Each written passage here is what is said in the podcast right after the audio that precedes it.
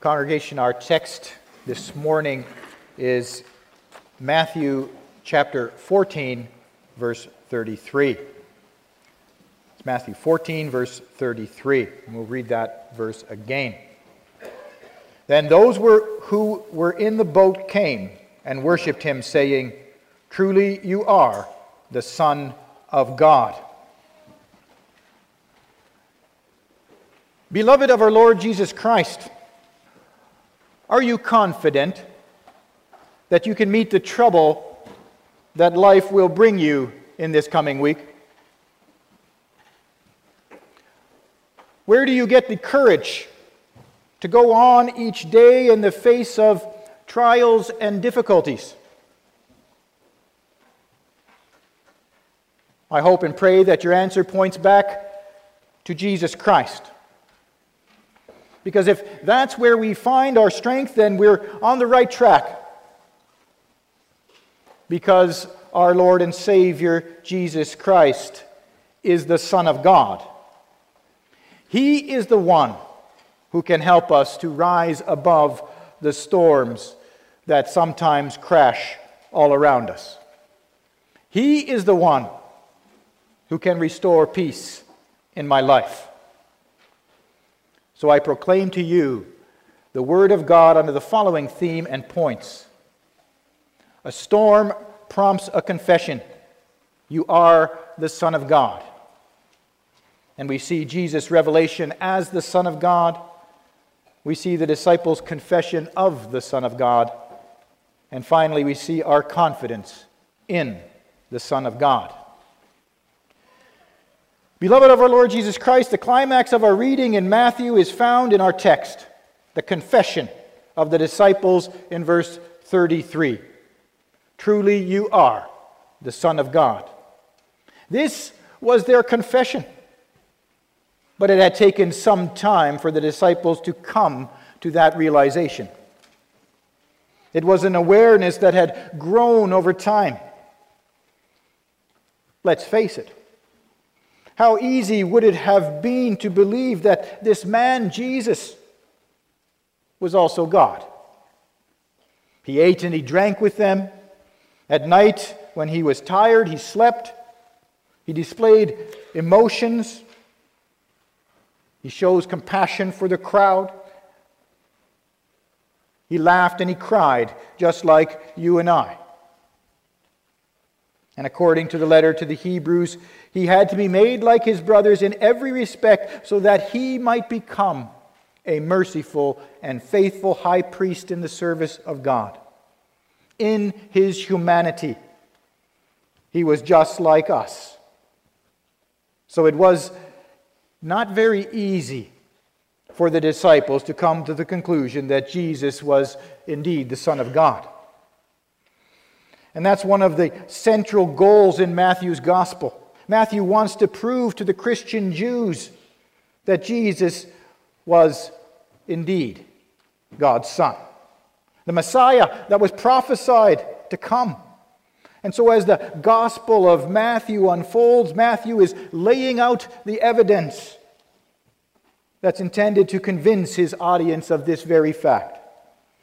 From the very start in chapter one of Matthew, we read the genealogy of Jesus, which highlights Jesus as the son of Abraham, the father of the covenant, and that he was the son of David, the king from whom the eternal king would come.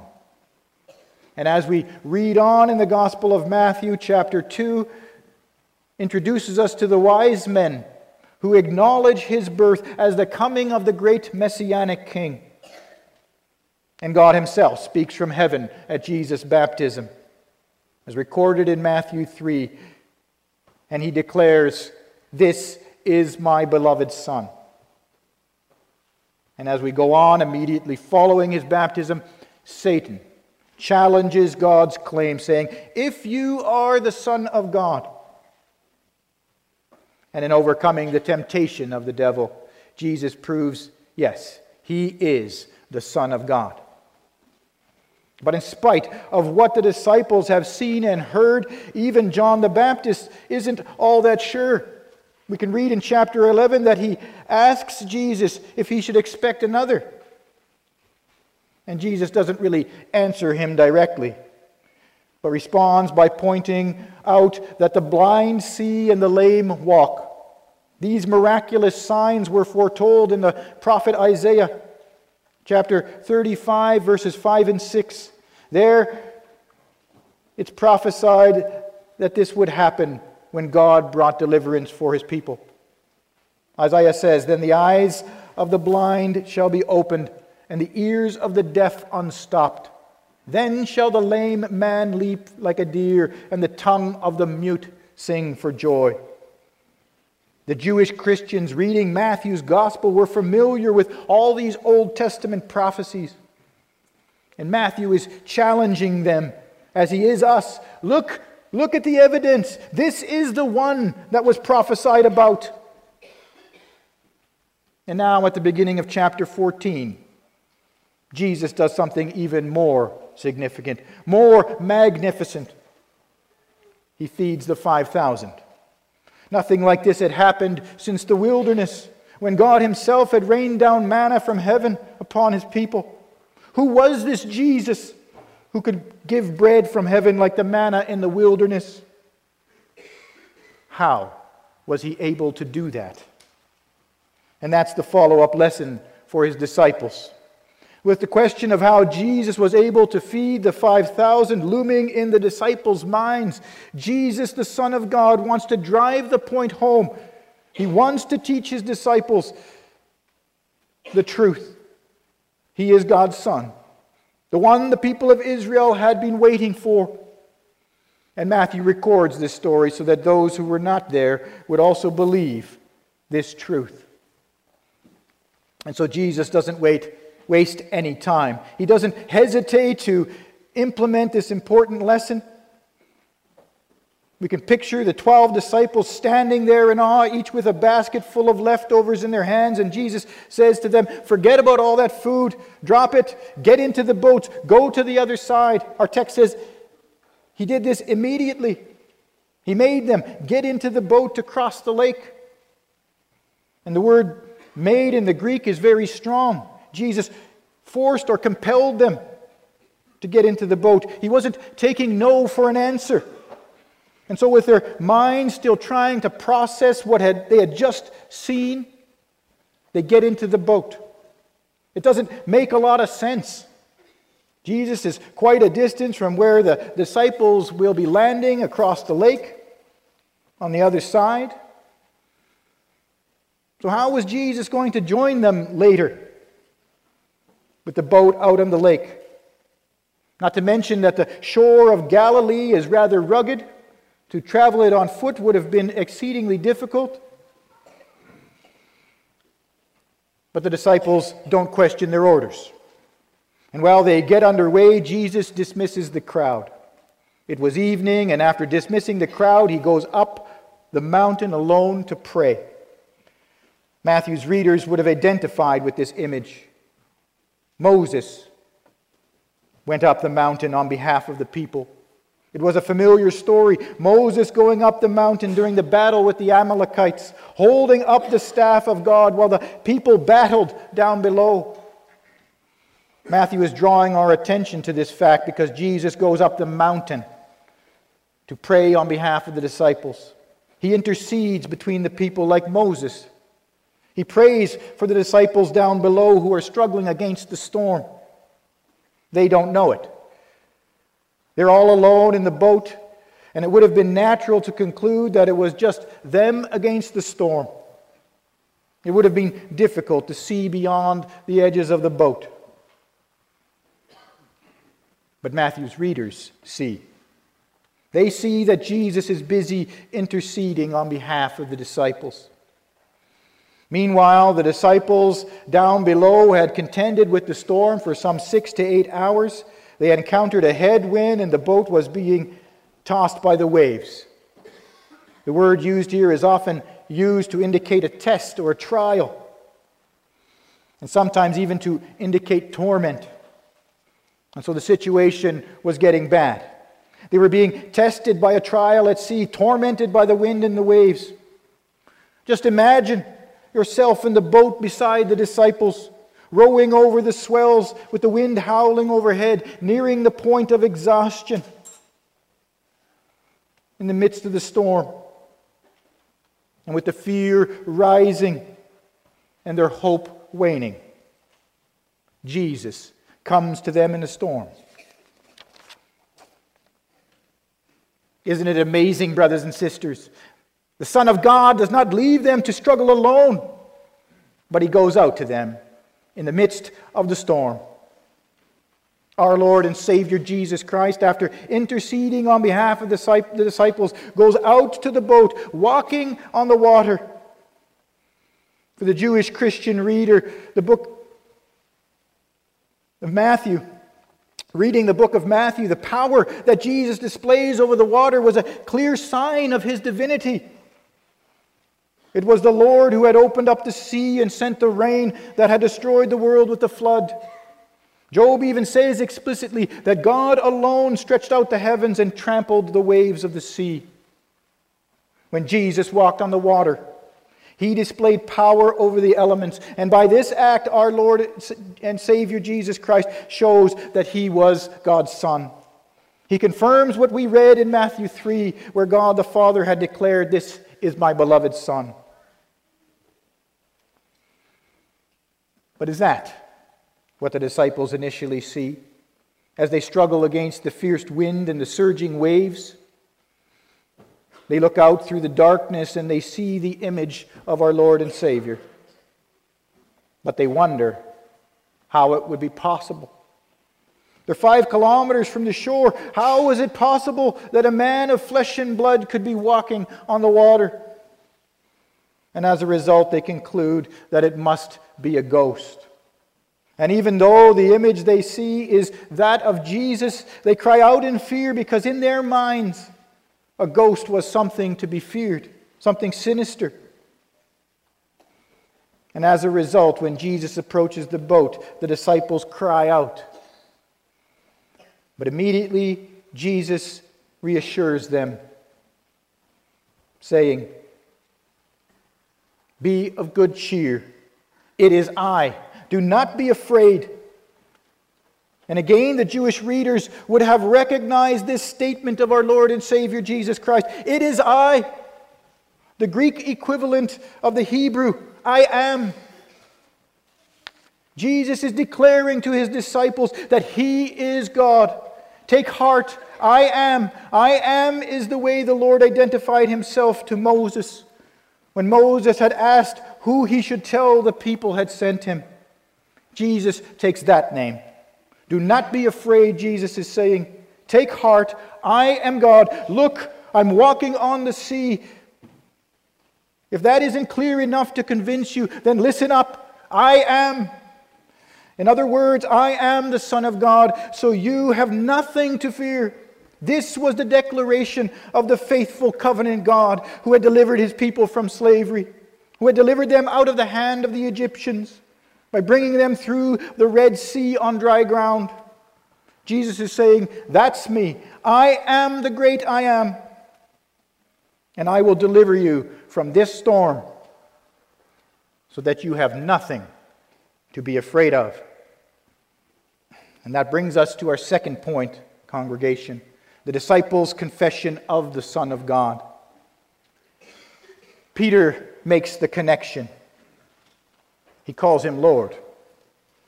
The Hebrew equivalent to the word used here refers to Yahweh, the covenant God. This is a confession that Jesus was the I am that He claimed to be. His response is, "If it is you." This was not a statement of doubt. Peter had just addressed Him as Lord. The statement has the meaning of, "Since it is you."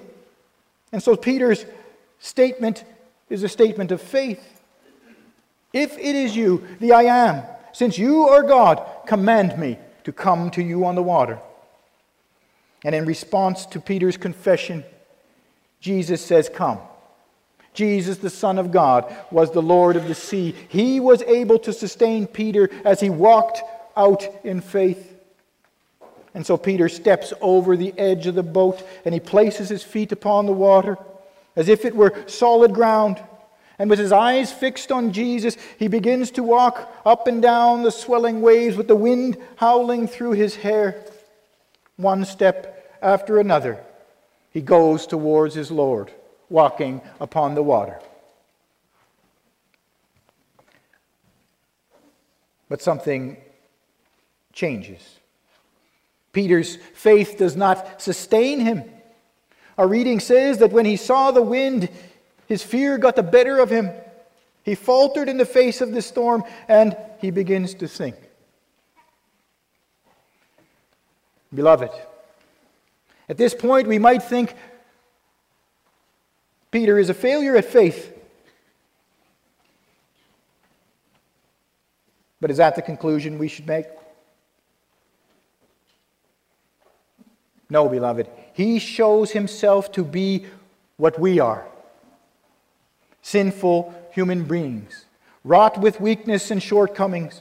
It's so easy for our gaze to be diverted from the one who can sustain us through the storms of this life to focus on our own fear. And doesn't it happen to us all? When we place our faith in the Son of God, He can sustain us in life's trials, but how often don't we shrink back under our own fear? I can't bear the thought of never having another drink. Another go at the slot machine, another peek at those movies on the internet. I know I should stand up for the honor of the Lord's name, but what will my classmates, my peers, and my colleagues think? I know I should give cheerfully, but there's so many bills. What if I can't make ends meet at the end of the month? And so Peter falters in the face of his fear, like we all do. But in the midst of Peter's faltering faith, he does one thing right. He cries out, "Lord, save me." Jesus, the Son of God, had the power to save him. And he looked to Jesus for his salvation. And what does our Savior do? He reaches out his hand and he pulls Peter safely into the boat. In spite of his weakness of faith, Jesus saves him. But he challenges him. Why? Why did you doubt? As he challenges us, why doubt? After seeing Jesus walk on the water, and after leaping out of the boat to rise above the storm, why did Peter doubt who Jesus was? He knew that Jesus was the Son of God. Yet his faith fell short. But isn't that the way it works in this sinful world, even among God's people? It's a reminder that our confidence cannot rest in our own faith as if we merit salvation because of our own personal walk of faith. What Lord's Day twenty-three says in question and answer sixty-one, "Not that I am acceptable to God on account of the worthiness of my faith. Rather, true faith rests upon the worthiness of the Son of God." He didn't falter. He pulled Peter safely into the boat. And he calms the storm. And this brings us to our final point, our confidence in the Son of God. So why does it matter that we acknowledge that Jesus is the Son of God? When Jesus asks the disciples in Matthew sixteen who they thought he was, Peter replied, "You are the Christ, the Son of the living God." And Jesus answered him, "Blessed are you, Simon Bar-Jonah, for flesh and blood has not revealed this to you, but my Father who is in heaven." The confession that Jesus is the Son of God is a confession of faith. It is a confession that was not revealed by man, but by God. God is busy working faith in our lives.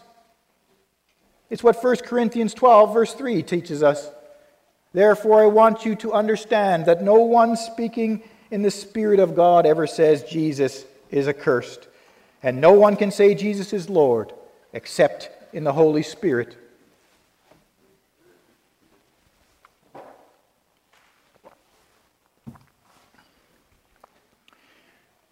Jesus uses a trial to reveal that he was the Son of God, so that his disciples would place their faith and trust in him. He worked this faith through the trial that he sent at sea. And sometimes the most penetrating lessons are the ones we learn in the midst of our trials and struggles. And during this trial, Jesus reveals to the disciples that he was indeed the Son of God. When we are brought to this confession, this truth, then we must count ourselves truly blessed. It means that Jesus, the Son of God, is busy revealing himself to us, declaring himself to be our Savior. Sometimes we wonder why the Lord allows trials in our lives. But sometimes trials can be a blessing that help me see more clearly that Jesus, the Son of God, is at work in my life. And we can be confident that Jesus does not leave us to fend for ourselves in the storm. He intercedes for us like he did on the mountain for his disciples. When we are in the boat fighting the wind and the waves, we don't always see it. But Romans eight thirty-four reminds us, Christ Jesus is the one who died, more than that, who was raised, who is at the right hand of God, who intercedes for us. Because we are unable to overcome the trials of this life in our own strength, Jesus went to the cross, suffering the greatest trial ever experienced by a man. He was punished for our sin, so that those in the boat struggling against the wind and the waves could count on him to defend and preserve him. He was able to accomplish this only because he was the Son of God. Jesus, being the Son of God, gives us confidence that even though I might falter in the midst of the storm, when I cry out to him, he will save me. And when it becomes too much, I can be confident that he will pull me safely into the boat. The disciples took what they had learned to heart. From their writing, we can see that they had indeed learned the lesson. James encourages those that seek something from the Lord to do so with no doubting, for the one who doubts is like a wave of the sea that is driven and tossed by the wind. Believe that the Son of God can answer your prayer. After he, after all, he could walk upon the waves of the sea. He does not leave you on your own, but intercedes for you. And Peter says to us in First Peter four, verses twelve and thirteen, Beloved, do not be surprised at the fiery trial when it comes upon you to test you, as though something strange were happening to you. But rejoice in so far as you share Christ's suffering, that you may also rejoice and be glad when his glory is revealed. Beloved, Peter says, do not be surprised by fiery trials. Some would have you believe it's all going to be a bed of roses. But he had been there on the wind and the waves. He learned that Jesus was the Son of God, and what was his advice? We find it a few verses further in verse nineteen. Therefore, let those who suffer according to God's will entrust their souls to a faithful Creator while doing good. Trials help us to place our trust where it belongs, in our Lord and Savior Jesus Christ.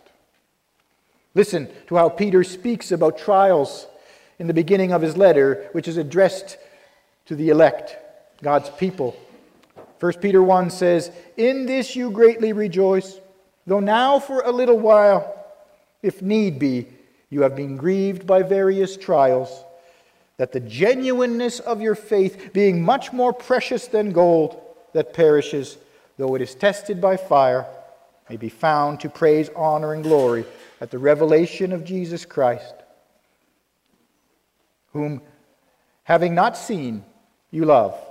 Though now you do not see him, yet believing you rejoice with joy inexpressible and full of glory, receiving the end of your faith, the salvation of your souls. The trials that we face are refining us so that we can confess with, with the disciples in the boat that Jesus is the Son of God, even though we may not have seen him. And by this confession, we rejoice not only in the midst of the trial, but we can count ourselves blessed that by these trials we have come to know God's one and only Son. For to have Christ revealed to you is to overcome the greatest storm we will ever face in this life, our sin and misery. And when we cry out in our sin and Christ lifts us safely into the boat, our response can only be one thing, beloved: praise. For the Son of God has secured for us, for you and for me, the salvation of our souls. And we can be confident in him that we will receive the goal of our faith.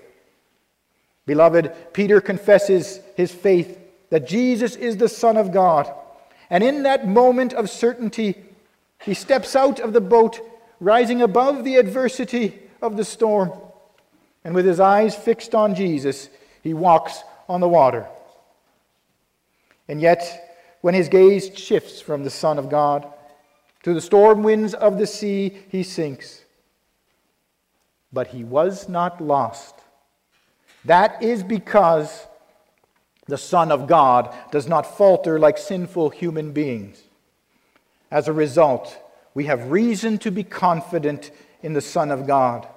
For when we fail to keep our eyes firmly fixed on our Lord and Savior and fall into sin, he can deliver us and bring us safely into the boat. He overcame the trial of the cross, conquering sin and death for his people.